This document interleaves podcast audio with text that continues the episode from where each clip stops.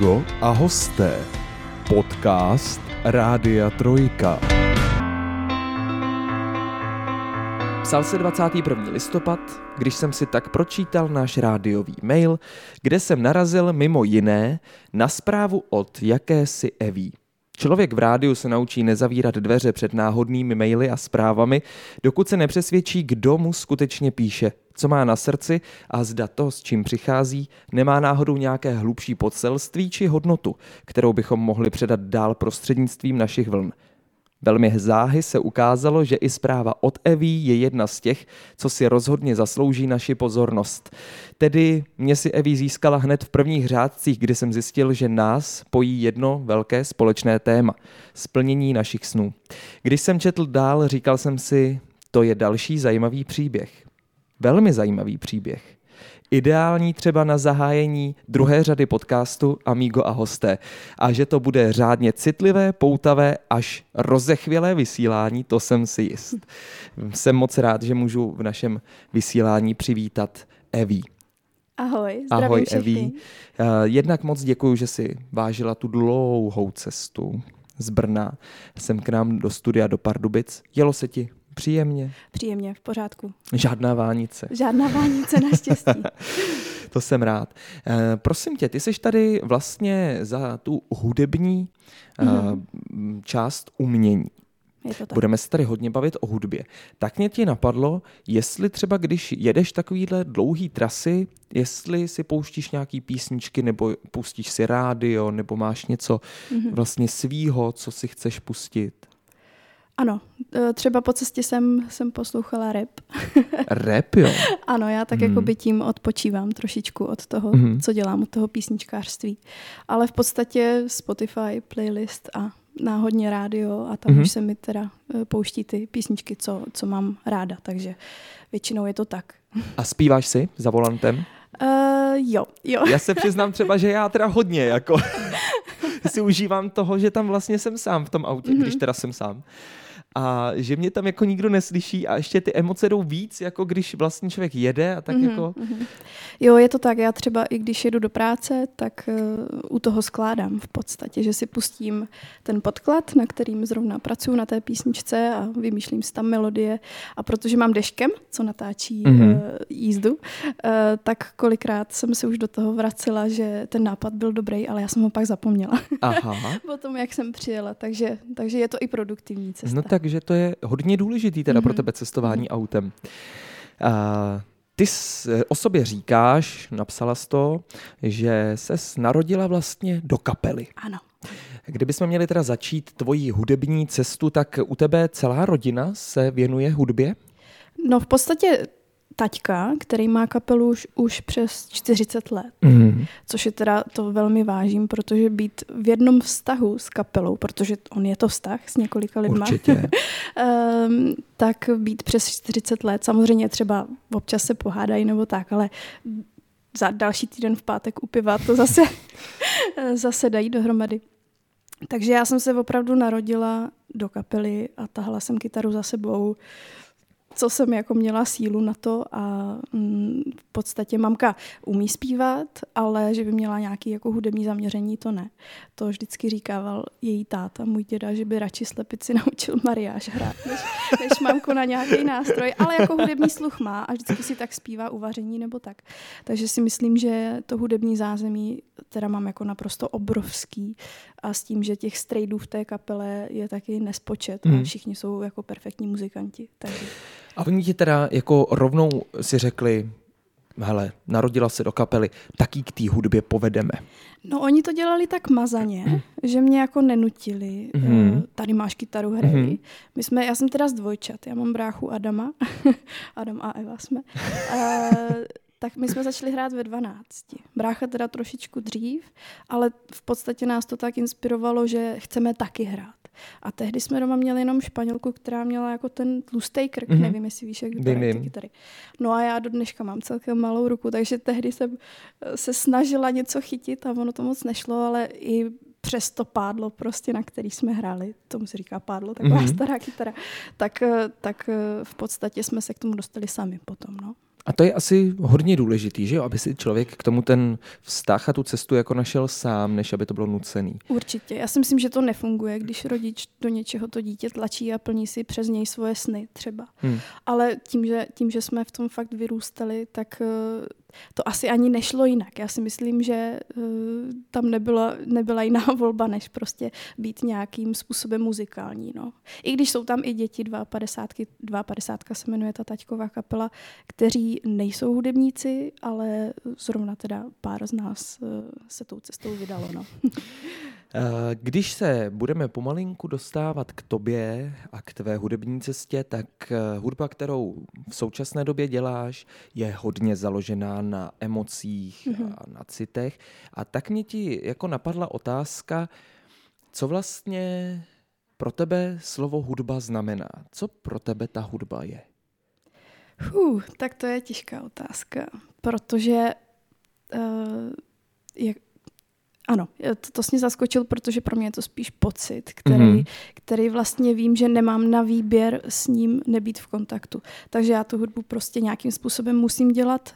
A teďka, když teda o tom mluvím, tak pro mě to v podstatě nějaká forma terapie. A myslím si, že když se z toho jakoby vypíšu a že těch písniček v tom šuplíku je teda jako hodně, tak uh, nepotřebuji nějakou odbornou péči, protože každý se jako prochází určitě nějakýma problémama a tak.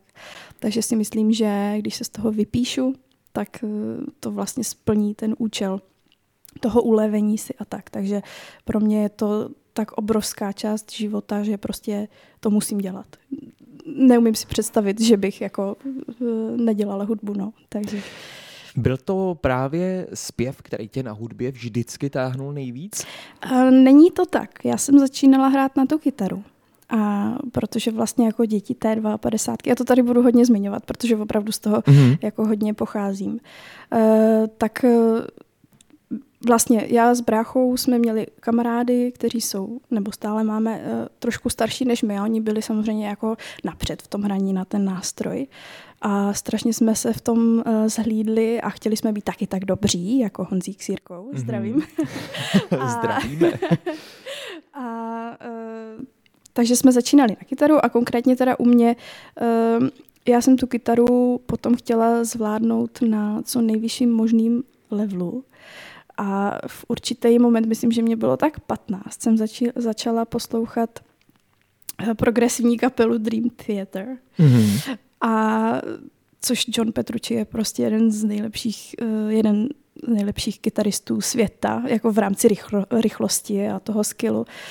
Takže kytara pro mě byla dlouho uh, dost hlavní nástroj a nejen ta akustická, ale po, potom i ta elektrická. Mm-hmm. A to mě potom po letech přestalo trošku oslovovat, protože když jsem se trošku začínala víc věnovat tomu psaní těch textů a tak, tak ten zpěv je vlastně, to de fakt z tebe.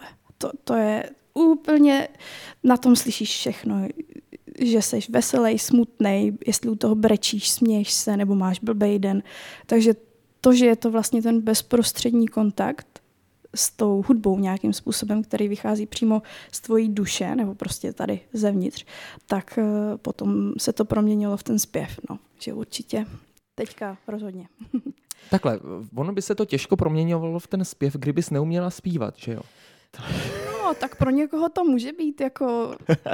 Já si třeba jako umím představit, že bych se naučil hrát na kytaru. To je pro mě představa ještě ne tak vzdálená. Mm-hmm. Ale že bych si pak jen tak jako řekl, jo, ale já bych radši zpíval.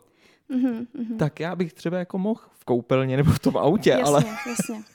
ale tam by to taky muselo skončit. Teda. Ne, je pravda, že já jsem teda vždycky u té hry na kytaru zpívala, protože tím, že jako tátová kapela je spíš country, folk, mm-hmm. tak eh, to jsou písničkáři, neskuteční. A já teda miluju Vlastu Redla, Nohavicu, jo. Plíhala. Jo, tak to jsme to, na tom to stejně. vlastně úplně, to je jako tady pro mě český poklad. Takže vždycky jsem si u toho zpívala. No a než mm-hmm. jsem se pak zničila nějakýma jako technikama, kdy jsem chtěla zpívat trošku rokovějším stylem a, a trvalo mi, než jsem zjistila, že teda to fakt není pro mě. Uh, tak vlastně uh, až teďka po letech jsem se, se vracím k tomu, jak to bylo na mhm. začátku. Mm-hmm. A to, že jsem prostě seděla s kytarou a zpívala. Takže tak. A co třeba takhle u táboráku? Mm, tak to Taky. je, to je celý To je můj život. že? No, to je prostě, teď, se, teď já jsem úplně opustil scénář, protože pořádku, mě to úplně jako, eh, se v tom jako tak nějak cítím tady v tom. Takže taky zpívání u táboráku No s kytarou, jasně. to prostě musí být. Ještě teď taky pořád, jako vezmeš tu kytaru do ruky a třeba jedete někde někam, nebo ty si jdeš jen Mhm, tak s, s kamarádama sednout k ohni a zaspíváte si. To strašně záleží na tom, co je to za tu skupinu těch lidí. Samozřejmě, když jedeme, my jezdíme každoročně na Lužnici k řece s tou tátovou kapelou a Mhm. pak máme ještě vítání jara v květnu, tak tam se hraje a zpívá vždycky. Já teda tím, že eh, to trošku nakousnu, že mám hudební školu už přes 10 let a hraju 30 hodin týdně, tak už na to třeba zase tak úplně nesáhnu, že Mhm. mm. říkám, já si chci odpočnout od toho hraní, ale zpívám teda vždycky a když se sejde dobrá skupina lidí, která mě nemá jako jukebox, jo, že za, zahraje kabáty, no tak na to jsem trošku jako, jo, že třeba, že, že jsme třeba podobně naladění a máme rádi stejnou muziku, tak to teda jako velmi ráda si zahraju, když eh, to padá jakoby na, na rodnou půdu. Mhm. A to, to nemyslím tak, že potřebuju nějaký vděčný posluchače, ale prostě když hraju u ohně a zbytek tam jenom se směje na hlas ani neslyší, Hmm. co, tak mně to přijde takový jako zbytečný v podstatě. No, to asi ale jo. ale jinak chápu. Uh, Evi, když uh, teď tady mluvíme o tom, Mhm. mm-hmm. že vlastně někdy od těch 12 let si říkala, Mhm. mm-hmm. že se tomu tak nějak jako věnovala, nebo já jsem nechtěla říct úplně propadla si hudbě, Aha, jo, aha, ale To je od narození, ale ano. tak. hráčsky. tak co si vlastně studovala za střední školu? No já jsem studovala střední školu uh, sociálně správní činnost. Ano, to se vyloženě pojí s tou hudbou. Hele, uh, je, přemýšlela jsem, jestli na nějakou jako uměleckou, ale já jsem vždycky hodně držela se skupinou těch lidí, se kterou jsem jako třeba byla ve třídě. Mm-hmm. Mhm. A tím, že kamarádky jako šly tady na tu konkrétní školu a já jsem teda vždycky tak trošku tíhla uh, k té psychologii i tehdy, když jsem byla malinká, tak jsem chtěla být jako doktorka, dětská doktorka nebo dětská psycholožka, takhle tak. jako Tak. hodně pracovat s dětma. Mhm. Tak jsem si říkala, že ta škola vlastně byla zaměřena uh, dvěma směry, ekonomika a psychologie. Tak jsem si říkala, proč ne? A vlastně tak nějak to, mně se to tak děje, tady ty věci, ty rozhodnutí, až třeba vysokou školu jsem si vybírala fakt, eh, nebo to se mi taky tak trošku stalo, takže já jakoby hodně uh, nechávám si říkat, eh, kam, kam se mám zavat. Uh, Když eh, jsme u toho školství Mhm. obecně, eh, prosím tě, můžeš mě jenom tak jako říct, co pro tebe na škole, jestli si tak jako vybavíš, co pro tebe znamenala matematika, byla pro tebe důležitá, nebo si opravdu jako neměla ráda matematiku? Mě jako matematika nikdy nebavila a ne proto, že bych eh, na ní byla hloupá, to asi ne, ale prostě není to moje já jsem hodně pocitový člověk a uh, humanitně zaměřený a ta matika, takhle postrádám trošku logi, logický myšlení, Eh, takže jsem to nevnímala jako předmět, který by mě bavil. Mm-hmm. A samozřejmě jsem věděla, že se matice nikdy nebudu věnovat. Jenom teda v té hudbě, ona je to matematika dost, dost jako velká, i když se počítá jenom do, do určitého čísla. Uh, tak věděla jsem, že se tomu nikdy nebudu věnovat a tím pádem jsem to jako tak nějak házela, že hm, tak co, jako kalkulačku máme. No já se na to vlastně ptám proto, protože když jsem se podíval na názvy tvých písniček, A, tak jsem jako dostal pocit, že musíš mít nějaký hlubší vztah k matematice, neb všude jsou čísla. uh, vůbec to tak není.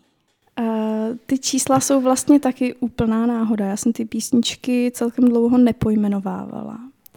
Ale začala jsem v nich vidět uh, jednu společnou věc a to v podstatě, že to má nějaký, nějakýho zástupce číselného, protože třeba 25, 25 years, tak to byla moje dětská láska, kterou prostě 25 let prožíváš a potom... Tam jsem to pochopil. Ano, jako, ano, tam, ano, Ale pak jsem si říkal, Herko, tam musí, mít, musí to mít nějaký smysl. Proč je to všude, ty, ty, ano, čísla? ano, jako? potom teda jako druhá byla, druhá byla devatenáctka. Ano. Eh, tam nás zase jakoby s tím, pro koho ta písnička je, spolo, spojovalo vždycky číslo 19. Aha, Takže aha. tam se to nějak nabídlo v tom textu. Mhm. Mm-hmm. Psala jsem text a najednou tam byla Jasně. devatenáctka. Eh, 52, tak to je 52 jako tátová kapela, takže a, a říkám, aha, pozor, To, to je vlastně možná docela dobrý nápad. A oni si ty písničky tak jako by řekli, ten koncept. Já, já miluji koncep, konceptuální věci, mm-hmm. které se nějakým způsobem dohromady uh, dávají smysl. A desítka zase, tak to taky ko, o kom je, tak v podstatě jsme se tou dobou třeba znali už deset let. Mm-hmm. A já vždycky, když píšu text, tak si dělám takový velký konceptuální schéma, kde v uprostřed stojí to, o čem chci psát a potom je to taková obrovská mapa. A najednou ty čísla tak nějak ke mně přišly. Takže, Takže prostě takhle. takhle. To Dobře. Eh, no, zpátky ještě na chvilinku do té školy. Ze střední si šla na vysokou? Já jsem šla na vyšší odbornou školu. Na vyšší odbornou. Já jsem se teda hlásila na výšku eh, psychologie, kde mě dvakrát po sobě nevzali a mezi mm-hmm. tím jako pro jistotu jsem si dala vyšší odbornou školu sociální práce když už jsem teda byla jakoby mm-hmm. v mhm. tomto zase, tam ty spolužečky šly zase jakoby tady na tu školu a říkám si, no tak, abych měla status studenta, že je trošku člověk, Jasně, že tou klasika. dobou už jsem teda jakoby podnikala, už jsem, už jsem učila na kytaru, mm-hmm. jako při škole, jako při výdělek, e, takže z toho mám teda toho diplomovaného specialistu, jak se tady zmiňoval ještě před, před uh, podcastem.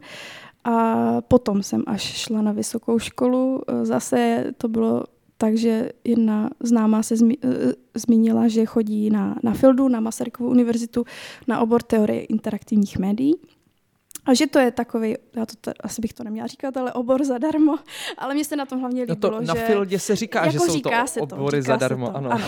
ale hlavně pro mě to bylo uh, sympatický, protože uh, jsem už tou dobou opravdu to podnikání celkem měla rozjetý a mohla jsem studovat dálkově a chodila jsem do školy jednou za měsíc v pátek, takže to chceš prostě. U to toho jo, to máš jo. status studenta a můžeš pracovat, takže to, to pro mě bylo velmi sympatický a to jsou teda teorie interaktivních médií na Ústavu hudební vědy. Prosím tě, co, co z tebe pak vyleze za člověka? To je otázka, kterou si do dneška jako pokládám. Co bych vlastně s tímhle s tím oborem mohla dělat? Ale v podstatě tam šlo spíš o ty konexe, které jsem tam teda získala a dostala jsem se víc k filmařině, která mě teda baví taky hodně moc. Mm. Ale v podstatě můžeš být v kultuře, v managementu, eh, dělat eh, různý jakoby umělecký výstavy, starat se o, o umělce, anebo být právě ten teoretik. Já jsem mm-hmm. docela praktik, jo, tak mě samotnou překvapilo, že jsem na něčem, co se jmenuje teorie interaktivních médií. Ale byly tam i zajímavé předměty jako audiovizuální seminář, kde jsme se mohli prakticky vyřádit na tom, že jsme měli udělat nějaký audiovizuální dílko. Mm-hmm. Tak to mě bavilo hodně. Potom třeba kyberkultura nebo uh, taky nějaký kritický myšlení a online, uh, online uh, teďka mě vypadlo, jak se jmenoval ten, ten předmět. Jo, to asi přeskočme, protože si na to nespomenu. To vůbec nevadí. Uh, ale jako byly tam i zajímavé předměty a myslím si, že spíš mě to jako dalo do života uh, přátelé, nebo teda konkrétně jednoho kolegu, kamaráda, se kterým teda pracuji na hodně dalších i filmových, i hudebních věcech. Mm-hmm. Takže, takže ta škola, jestli mě ne, jako dobře, mám z ní titul, ale rozhodně tady tohleto setkání bylo super. A po té nebo už při té škole si mm-hmm. věděla, že to jako nebude to, co budeš chtít dělat? Eh, já jsem vždycky, když jsem studovala nějakou tu školu, tak jsem v polovině jejího jako trvání zjistila, že chci dělat úplně něco jiného. Takže na tom, na tom bakaláři tady těch teorií jsem zjistila, že bych ráda dělala film.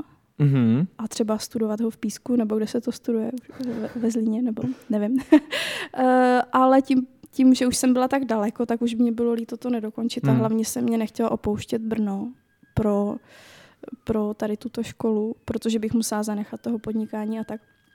Takže si to spíš dělám tak jakoby volnočasově.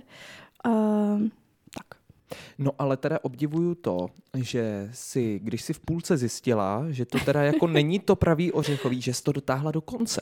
Jo, tak ono to jako není, není uh, eh, špatný, nebo takhle, určitě to není špatný obor. Pro mě to nebylo úplně to pravý ořechový, ale říkám, tam to bylo trošku jako i systematicky kvůli statusu studenta, protože ono podnikat není vůbec jednoduchý. Uh, takže dotáhla jsem to protože proč ne. No. Už, už by mě to bylo líto jakoby zanechat ty tři roky a potom jsem si říkala, no tak bakalář, tak ještě ten magistr, ty dva roky to zvládnu, proč ne. Byla někdy v životě uh, situace, kdy si byla ráda, že ten titul máš, kdy ti ten titul k něčemu dopomohl? Já myslím, že vůbec ne. Já totiž jakoby nedělám ani jedno z toho, co jsem studovala. To jako chápu. To... Ale, ale uh, nevím, on ten titul dneska asi nezaručuje nějakou kvalitu toho vzdělání, protože když už jsme u té filozofické fakulty, tak je prostě rozdíl magistr z fildy a magistr z práv třeba. No, jo, to takže, asi takže v podstatě asi jsem ten titul nikdy, nikdy nepoužila a nesetkala jsem, jo, možná v autoškole to mě spíš teda bylo uh, ne k dobru, protože no tak paní magistro, tak se předveďte, jo. Já, já jako od té doby, to, to pro mě byla velká škola, ty tituly už moc jako se snažím neuvádět, ale když třeba se bavím s někým na akademické úrovni, tak, tak si myslím, že to je celkem fajn asi. Proč ne? Když už to mám za, te, za sebou, tak proč ne? To je pravda. Tak, a teďkon pomalu, ale jistě přejdeme k tvojí tvorbě. Eh, Prosím tě, ještě mi řekni, líp vyjádříš svoje emoce, pocity a dostaneš to jako ze sebe v češtině anebo v angličtině? Určitě v angličtině. A já Proč? už v ní i píšu. No právě. Nevím, nevím. Uh, já teda češtinu mám ráda, uh, ale není pro mě tak zpěvná. A možná proto to je. Mhm. Ale a přijde mi ta angličtina troš, trošku méně kýčovitá, protože kdyby si přeložil jakýkoliv můj text do češtiny. Já jsem to udělal. Ty jsi to Já udělal? jsem to udělal. Já jsem, prosím pěkně, vzal jeden a druhý, třetí, čtvrtý, pátý. Prostě vzal jsem text po textu. Všechny Ano, jsem ano. je přeložil. A, A je to zajímavý. a je co to... si o tom myslíš? Hele, já právě, a právě jsem si říkal, tak tady možná bude ten zakopaný pes. Česky by to tak neznělo. Je to tak, je to tak. To, to se musí uchopit mnohem jinak. I když teďka teda, jestli můžu, 22.2.2022 v 22, 22 hodin vyjde, vyjde kamarádová deska, která se jmenuje Velký průser. Je to DJ Opia. Mm-hmm. Taky zdravím, čau Romčo. Eh, a tam teda mám jednu, jednu písničku v češtině, jmenuje se Maková. Aha. Na ní se teda velmi těším, ale pojala jsem tu češtinu opravdu tak, aby mě byla sympatická.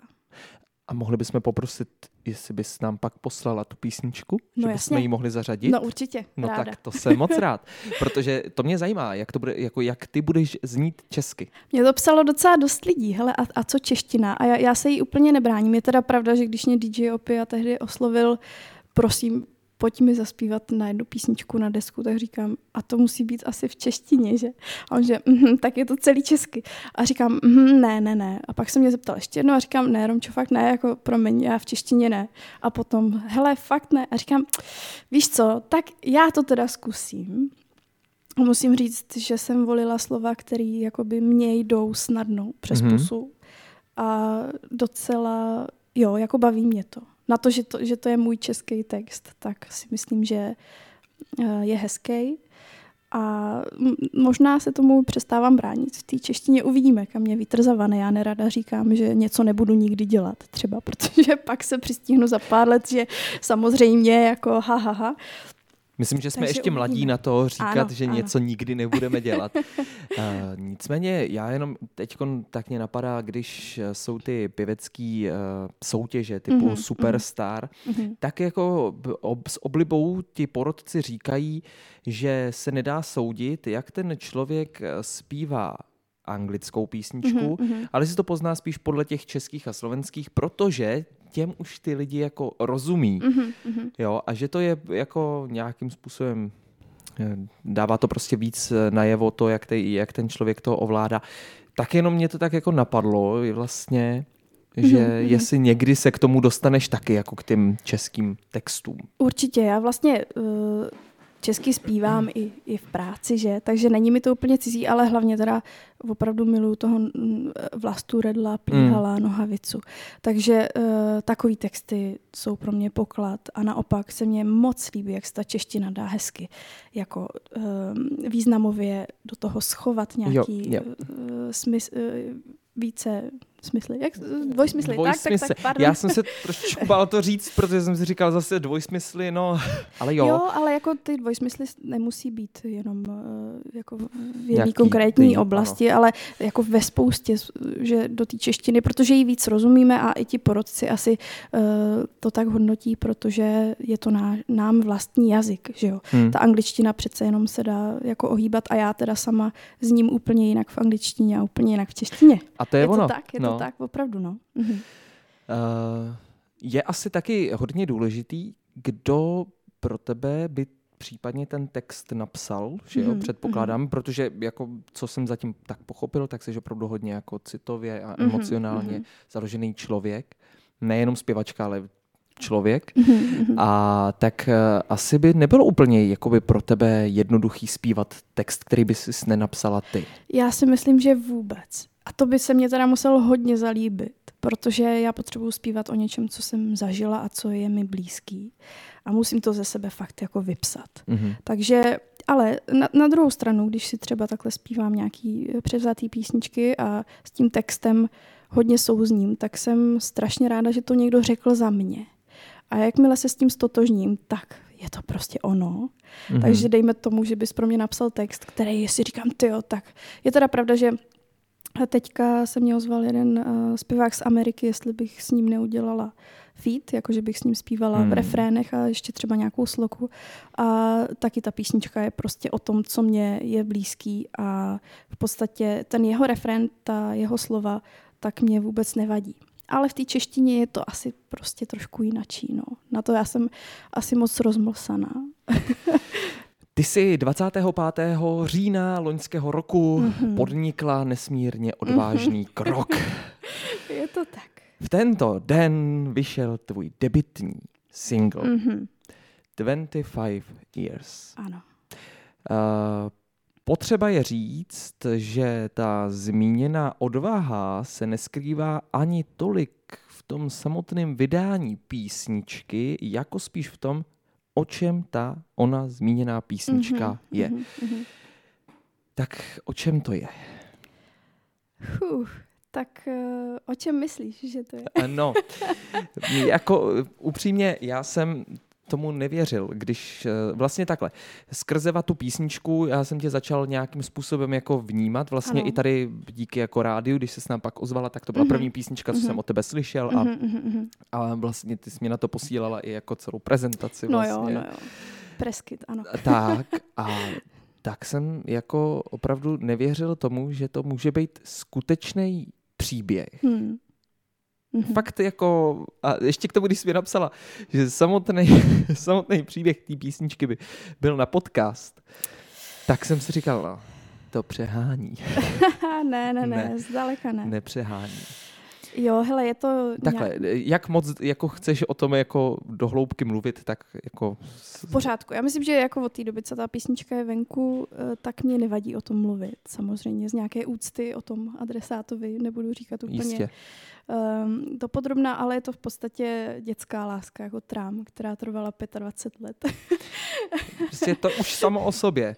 25 ne, let. tak samozřejmě jako když jsem se narodila. Já si myslím, že jsem to začala vnímat tak nějak třeba, když mě bylo 4-5 kdy ta maličká holčička prostě vidí toho, toho kluka staršího, který teda hraje na kytaru a strašně se do něj zamiluje a od té doby prostě uh, to tak je a um, my jsme se potom spolu snažili být, ale nikdy jsme se jako nepotkali single oba dva. Mm-hmm. Takže to bylo tak jednou za rok uh, jsme se bavili, jestli teda spolu budeme nebo nebudeme a nikdy nám to nevyšlo. Takže pro mě samozřejmě tím, že jsem k tomu byla úplá tolik let, tak eh, námět na písničku byl jasný. Já jsem mi tady, tato písnička měla předchůdce z roku 2000, kolik mi bylo? 19, 20? Takže 2009, třeba 2010. Mm-hmm. A jmenovala se Children Prince, což je jakoby dětská, dětský jako princ nebo dětská ano. láska.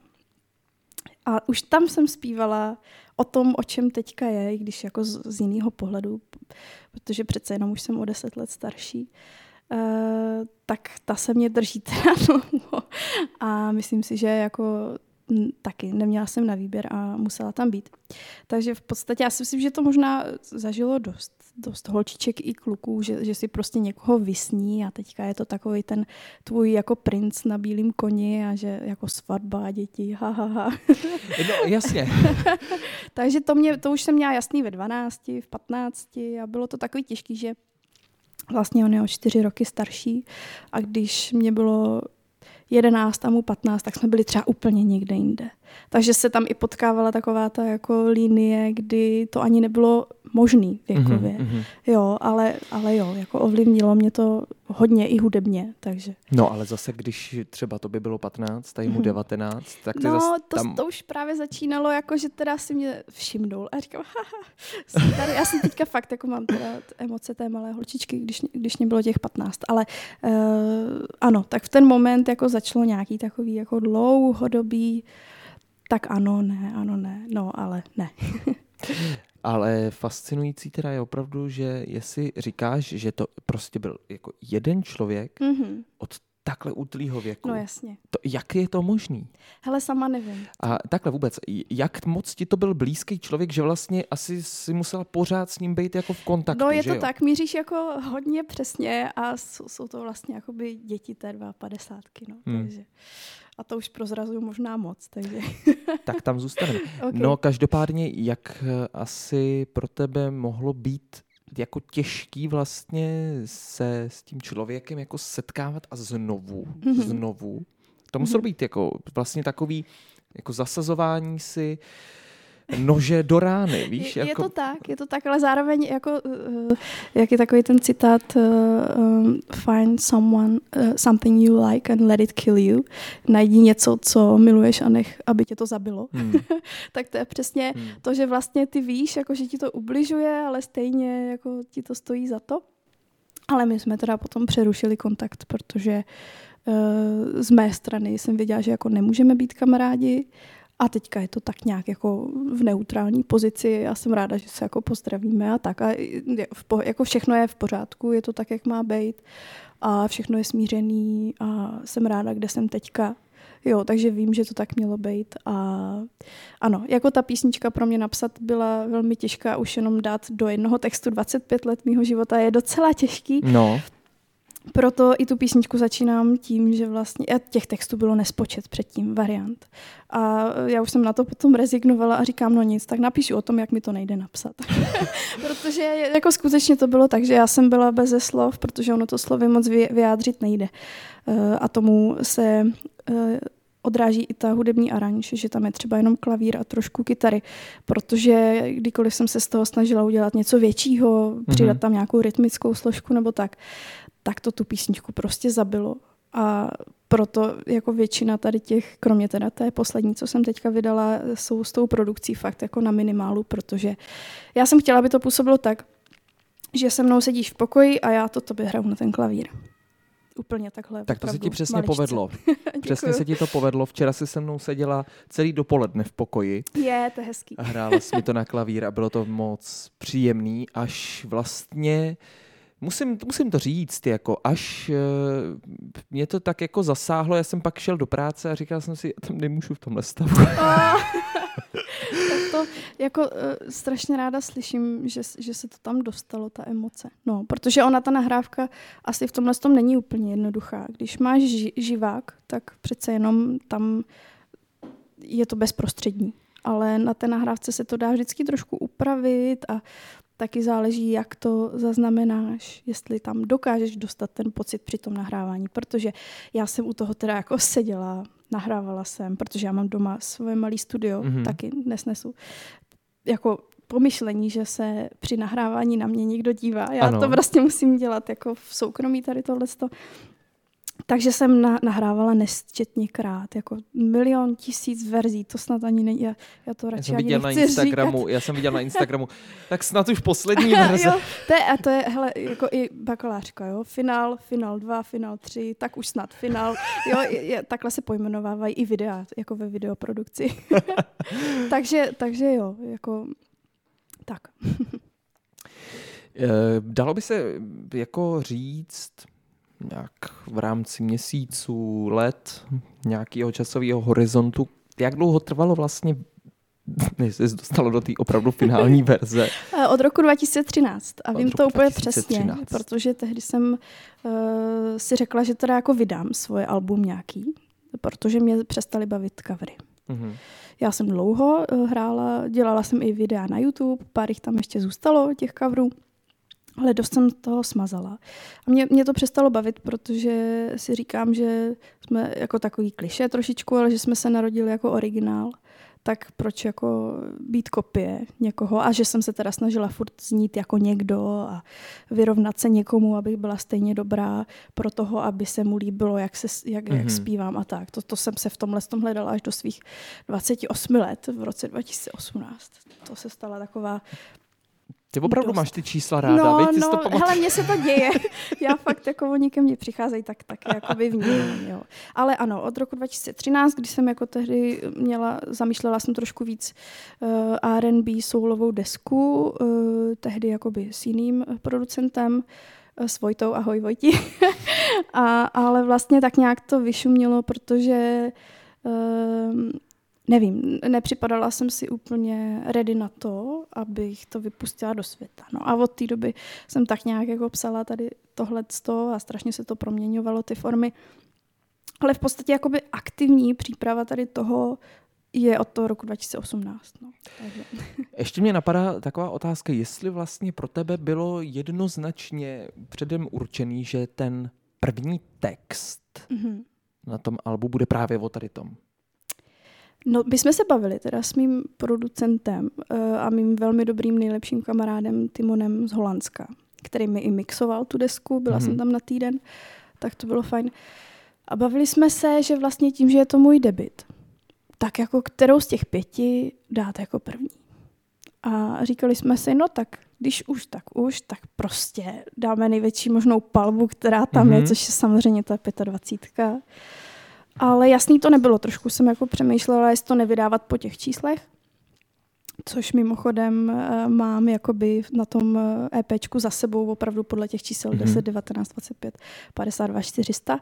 Ale jo, jako asi jsme se shodli na tom, že ten nejsilnější příběh by měl být první a tím, tím jakoby Jo, ono není jednoduchý jít někam poprvé nebo udělat něco poprvé. Všichni tak nějak ví, že jsem dělala nějaký jako covery a že teda zpívám a tak, ale tohle bylo tak osobní a tak moje, že vlastně uh, nakonec to teda zvítězila ta 25. No, já se snažím jako přijít na ten, na ten stav, co v tobě, nebo na ten pocit, co v tobě mm-hmm. Mhm. musel být, když jsi šla s tak extrémně osobní věcí ven. Mhm, mhm. A neumím si to představit. Hele, já ti to popíšu úplně přesně. Je to takový to stádium zamilovanosti, kdy ti je fakt blbě. Jakože cítíš takový to Mhm. šmrání v, bři, v břiše a teďka třeba si seš, seš si nejistý, jestli ten protišek, který mu to vyjádříš, to přijme jako dobře. A teď mluvím jako o tom zveřejnění té písničky mm versus jako posluchači. Takže jsem byla taková úplně, jako bylo mi fakt fyzicky blbě. Musím se přiznat, že jsem úplně, jako těžce se mi dýchalo a tak, protože ty tomu říkáš i jako nějaký s Bohem.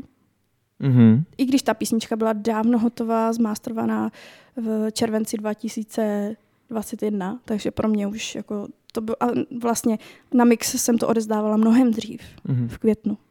Takže pro mě už to, než jsem to vydala, tak to bylo jako dlouhou dobu uh, hotový a uzavřený už třeba klidně dva roky předtím, tři, čtyři, jo, jako by Mhm. ten příběh. Ale skutečně to dát jako takhle ven, že to můžou poslouchat úplně všichni, tak uh, jo, jako bylo to neskutečně, byla jsem nervózní a, a tak. Ale taková ta zamilovanost je asi správný slovo, no. A vlastně taky je to docela odvážný tah, pak teď si tak uvědomuji jít s tou 25 ven jako první, protože vlastně to je tvůj hlavní jako Mhm, taková mhm. bomba a ty to tam Mhm, dáš jako první. A teď co ty další písničky? No tak to budou mít ty lidi ještě větší očekávání, že jo? Jo, jo, jako a, máš pravdu uh, a zároveň uh, já jsem teda s tím EPčkem dospěla do stavu, kdy jsem si řekla, že to tak jako odložím do toho kyberprostoru a ať se s tím děje, co se děje. Samozřejmě mi jako není jedno, jestli se to líbí nebo ne, to bych lhala, ale určitě nelpím na tom, že a co když se nebude tahle sta líbit, mm-hmm. nebo tak, to už, to už mám, musím říct, jako ve svém věku velmi srovnaný a prostě je to, jak to je, it is what it is. a takže jo, je to asi na těch lidech to posoudit, no, ale já jsem věděla, že to jako celek funguje a je tam vlastně i teda všechny ty písničky jsou takový jako hodně temný, ale oni spíš vzpomínají. Eh, jo, já bych nechtěla, aby to působilo, že mám nějakou depku a že jsem strašně smutná, to vůbec. Je to spíš takový jako smíření a, a vlastně i jako pokora a radost za to, že, že jsem to mohla zažít. Jo, takže, takže tak. Když jsem se díval na komentáře k té 25. Mm-hmm. na YouTube, jednak je teda důležitý říct, že asi tak z 50% jsou v angličtině, a, tak ale tak jako tak tam najdeme samá slova chvály. Dechberoucí, úžasné, nádherné, zapomněl jsem dýchat, krásné. Ty říkáš, že je důležitý sdílet příběhy. Mm-hmm. Jaký je třeba pro tebe pocit, že po tom, co si to někdo pustil, tak si řekl, a tohle jsem zažil taky, nebo tohle zažívám taky. Tak a to je přesně pro mě ten cíl toho písničkářství. Já miluju, když někdo složí písničku, která mi mluví z duše. A doufala jsem, že se to stane třeba i tady. Ale ve finále je to jakoby příběh, který asi jako zaži, zaži, zažilo víc lidí. Každopádně je to pro mě takový to jako naplnění toho, toho uh, co jsem od toho očekávala. A ta písnička v ten moment, jak jsem ji vydala, tak ona už není moje.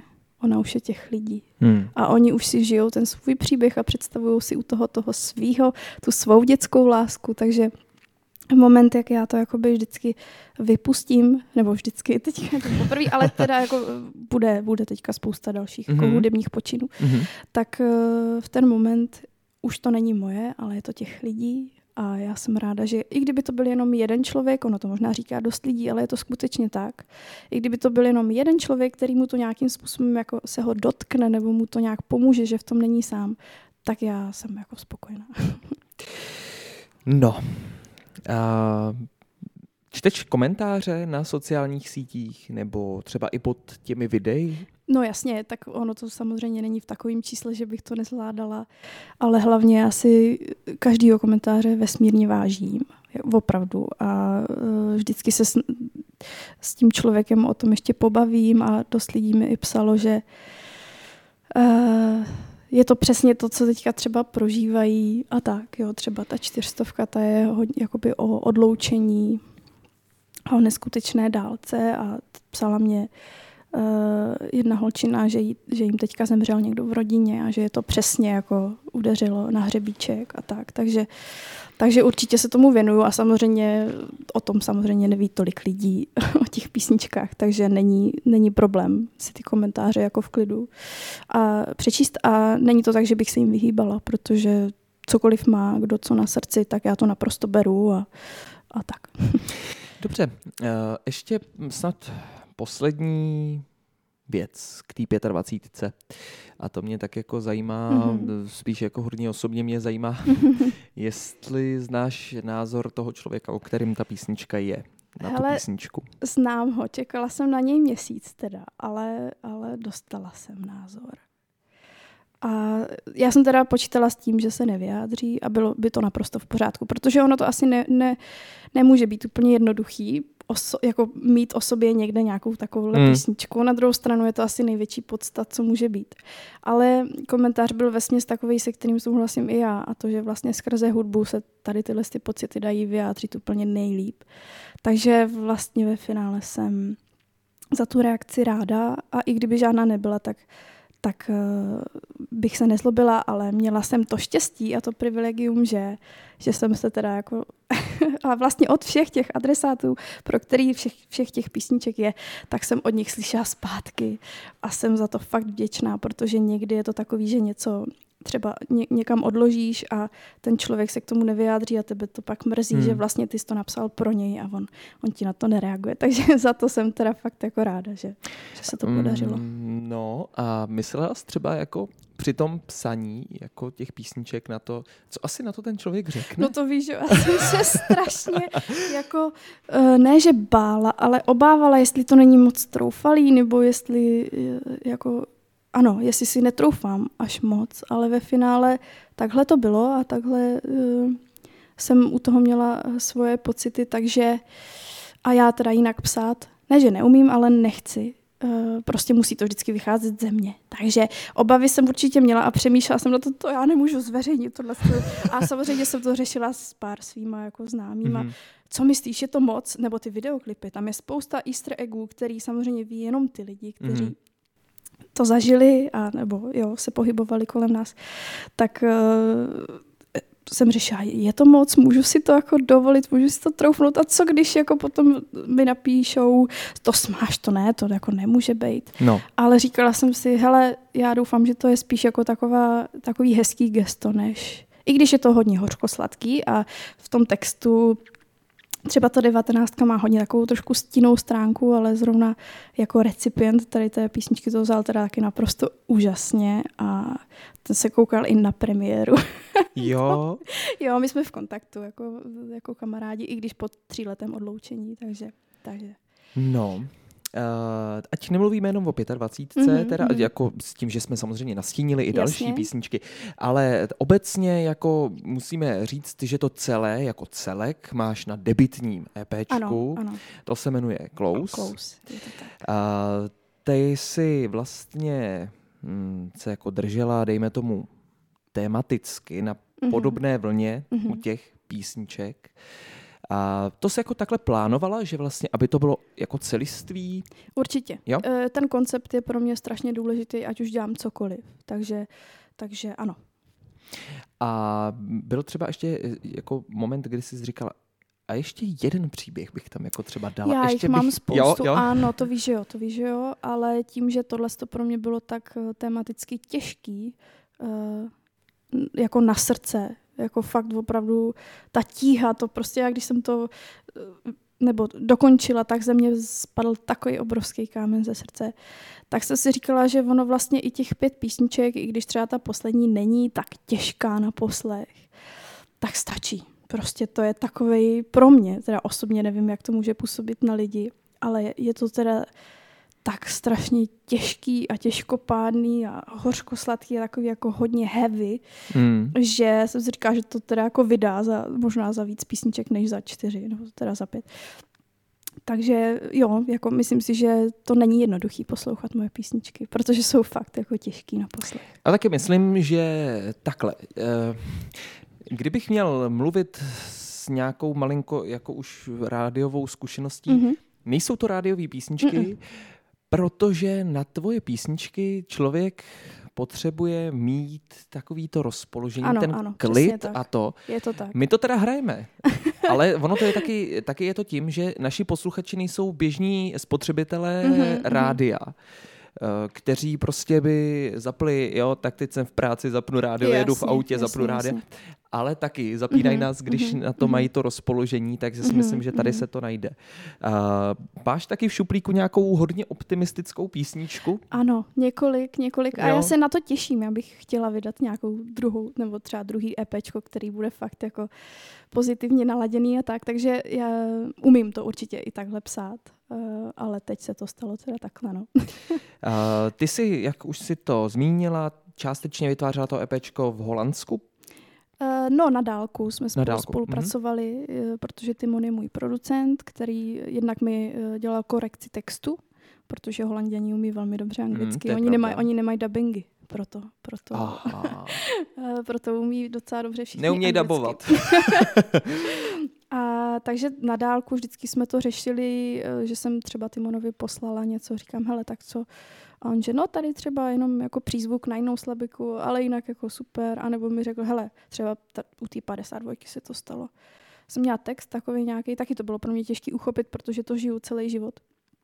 Tak mi napsal, Evi, promiň, já ti teďka řeknu, co se ti nebude líbit a prostě to celý zahoď a udělej to znovu. Ten text, jako hmm. hudba, hudba byla v pořádku, ale ne, nebylo to osobní. A já jsem ráda, že mi takovýhle věci vždycky říká, protože to přináší ostatně ty úspěchy třeba.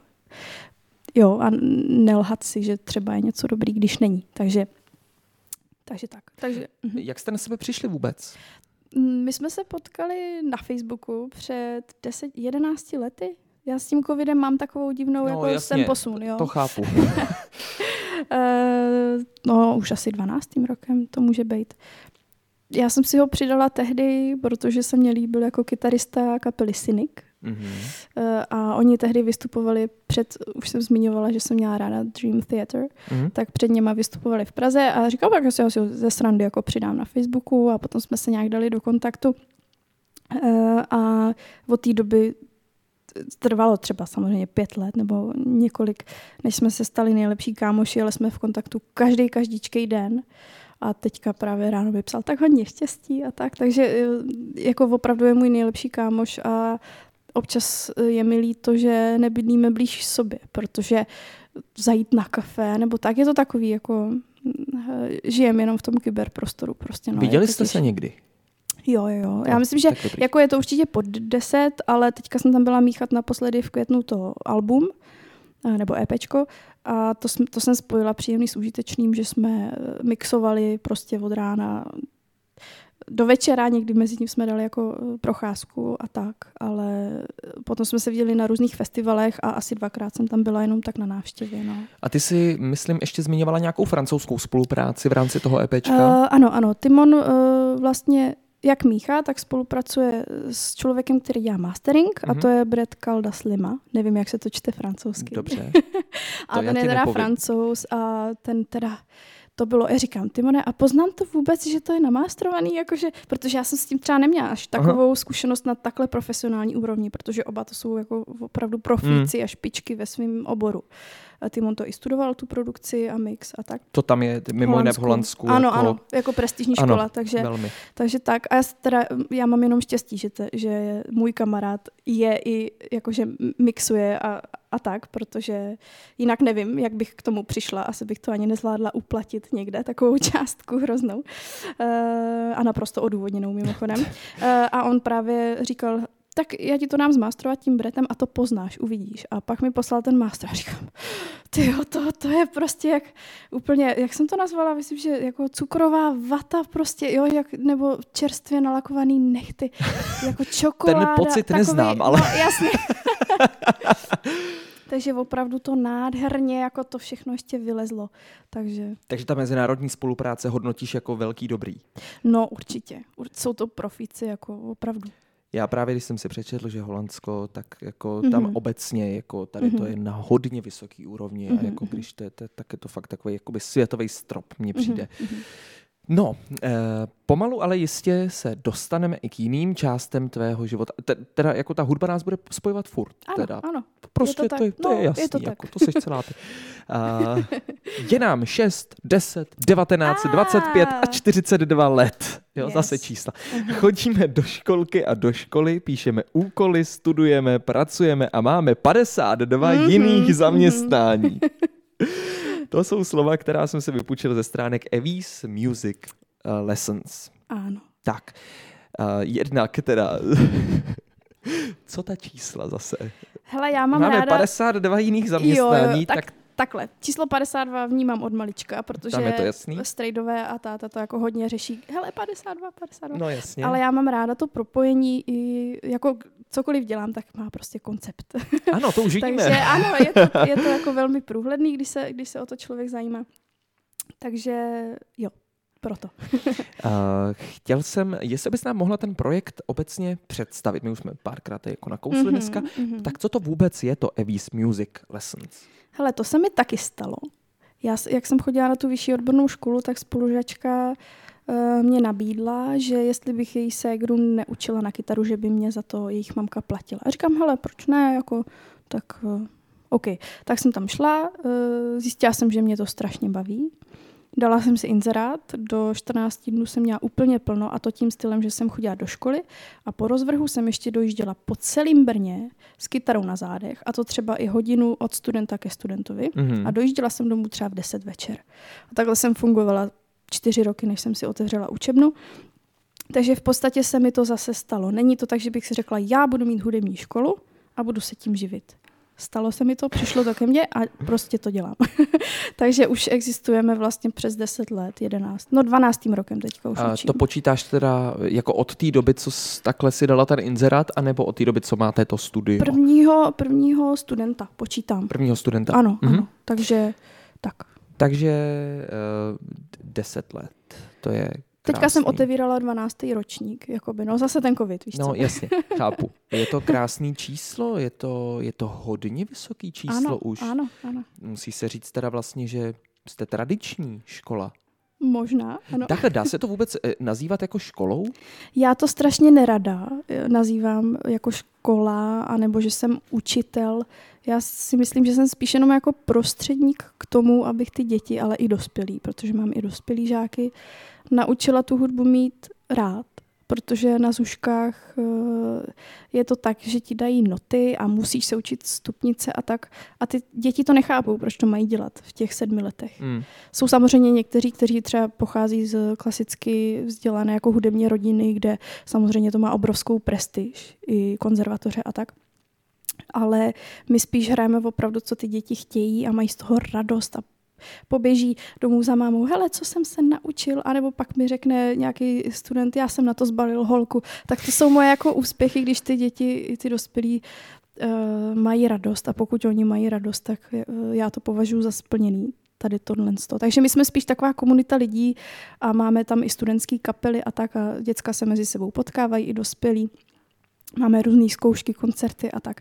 Takže spíš než škola, ano, jako učíme se samozřejmě hrát na nástroj, učíme se zpívat, ale je to spíš taková jako mm, no, poradenství, eh, nějaký vedení, nějaký jako ukazování směru, jak by to jako Mhm. mohlo jít i zábavně.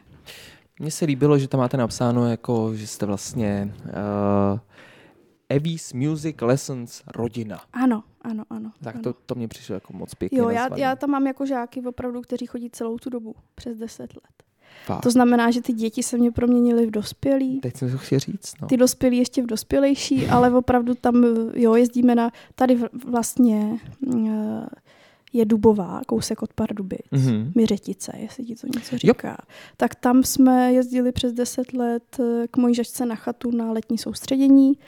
Eh, Teďka už teda budeme měnit eh, prostory, protože už se tam nevejdeme, je nás strašně moc. A to ty tábory ještě rozdělují na děti a dospělí. Jsou dva, protože dohromady by to jako je nás prostě moc. A co tam tak děláte na těch táborech vlastně? No, my máme vždycky nějaký téma. Měli Mhm. jsme rokový, jazzový soustředko, filmový soustředko a teďka postupně ty styly máme znovu, ale už z hlediska skladatelství. Protože já i svoje žáky inspiruju k tomu, aby psali svoje vlastní věci. Mhm. Takže teďka třeba Hanička, ahoj Haní, to je sedm, ona je v první třídě. Je. Eh, tak složila písničku, která se jmenuje O nás dvou a to je taky jako o dětské lásce. No tak je to, tam mě úplně dostala, tak jsme to teďka nahrávali. Ježiš, Takže velmi slyšet. ráda jako podporu ta moje dítka v tom, aby psali svoje vlastní věci, i kdyby to mělo zůstat v šuplíku, anebo tu nahrávku, kterou jim teda udělám na té hodině, si měli poslechnout za 20 let a říct si, je, to bylo hezký. Hmm. Tak takový jako, takový milej, malý přístup, no. To je, to je moc pěkný. Vidíš to, uh, vlastně není to tak, trošičku malinko tak, že člověk jako vychází z toho, že si říká, jako co jemu by se líbilo, když byl v Mhm. tomhle věku. Co by jako býval To je zajímavý chtěl. pohled a já si myslím, že uh, asi částečně jo. Já se ve spoustě těch třeba holčiček, jakoby žačkách vidím, kdy já jsem byla takhle malinka. A říkám třeba, Aničko, ty jsi úplně jak já, když mě bylo 15, i stylově. Tak. Takže vlastně se vracím i sama k sobě tady v té Hmm. cestě. A uh, privilegium teda toho, teda učitele, lektora je to, že ty ty žáky můžeš varovat před tím, co nemají dělat. Hm. Ale ono No, to... Zlozvyky a tak, ale stejně si to potřebuji naučit, Přesně, oni si tím musí projít, aby t- Je pak to mohli tak, taky no. někomu Mhm, říct, mhm. který to taky nebude poslouchat. To je jasný. Kolik vás je teďkon? Kolem 30, Hmm. protože jsou tam ještě jako přátelé těch, eh, Jasně, jo, mhm. takže když máme nějaký hraní, tak opravdu vždycky píšu do toho klubu, hele, tři, bude nás vystupovat 30. Šílený. Takže, to je šílený. Jo, je to docela těžký na, tu, na ten management No. a tak, ale oni jsou všichni úžasní a pomáhají, takže. Uh, co máš teďkon v nejbližších dnech, měsících v plánu? Máš mm-hmm. něco rozpracovaného? Ano, uh, jak už jsem říkala, tak toho 22. teďka vyjde ta česká písnička s DJem Opiou. A potom teda zrovna i s ním pracujeme na další desce, která doufáme, že by mohla být ještě tento rok. A potom ještě nějaký jako mm, z videoprodukce počiny a tak. Chtěla bych dotáhnout jeden dokument o jednom výborným jazzovým kytaristovi, panu Kašubovi, který mu je přes 80 let a říkala mm-hmm. jsem si, že o něm natočím takový jako uh, medailonek a tak. Takže, Takže ty ještě budeš to, točit do já toho. ještě to, já jako to, točím, točím, věnuju se tomu ne teda uh, na nějaké jako velké úrovni časově, ale občas točím, no, anebo jsem ku pomoci někomu jako asistentka produkce. Teďka třeba zrovna jsme natáčeli jeden repový klip, který vyjde taky toho 22. Takže kdo má rád Michailova, tak se může těšit. Já si říkám, že ta tvoje 25 by vydala i na film. Rozhodně, jako to. Ale mm-hmm. myslím si, že by to byl... Ano, celovečerák. A mm, navštěvovaný. Já bych se koupil lístky už na premiéru. Každopádně ještě by posluchače mohlo zajímat, mě to zajímalo taky, bavili mm-hmm. jsme se už před podcastem o tom, jestli je možnost slyšet tě live.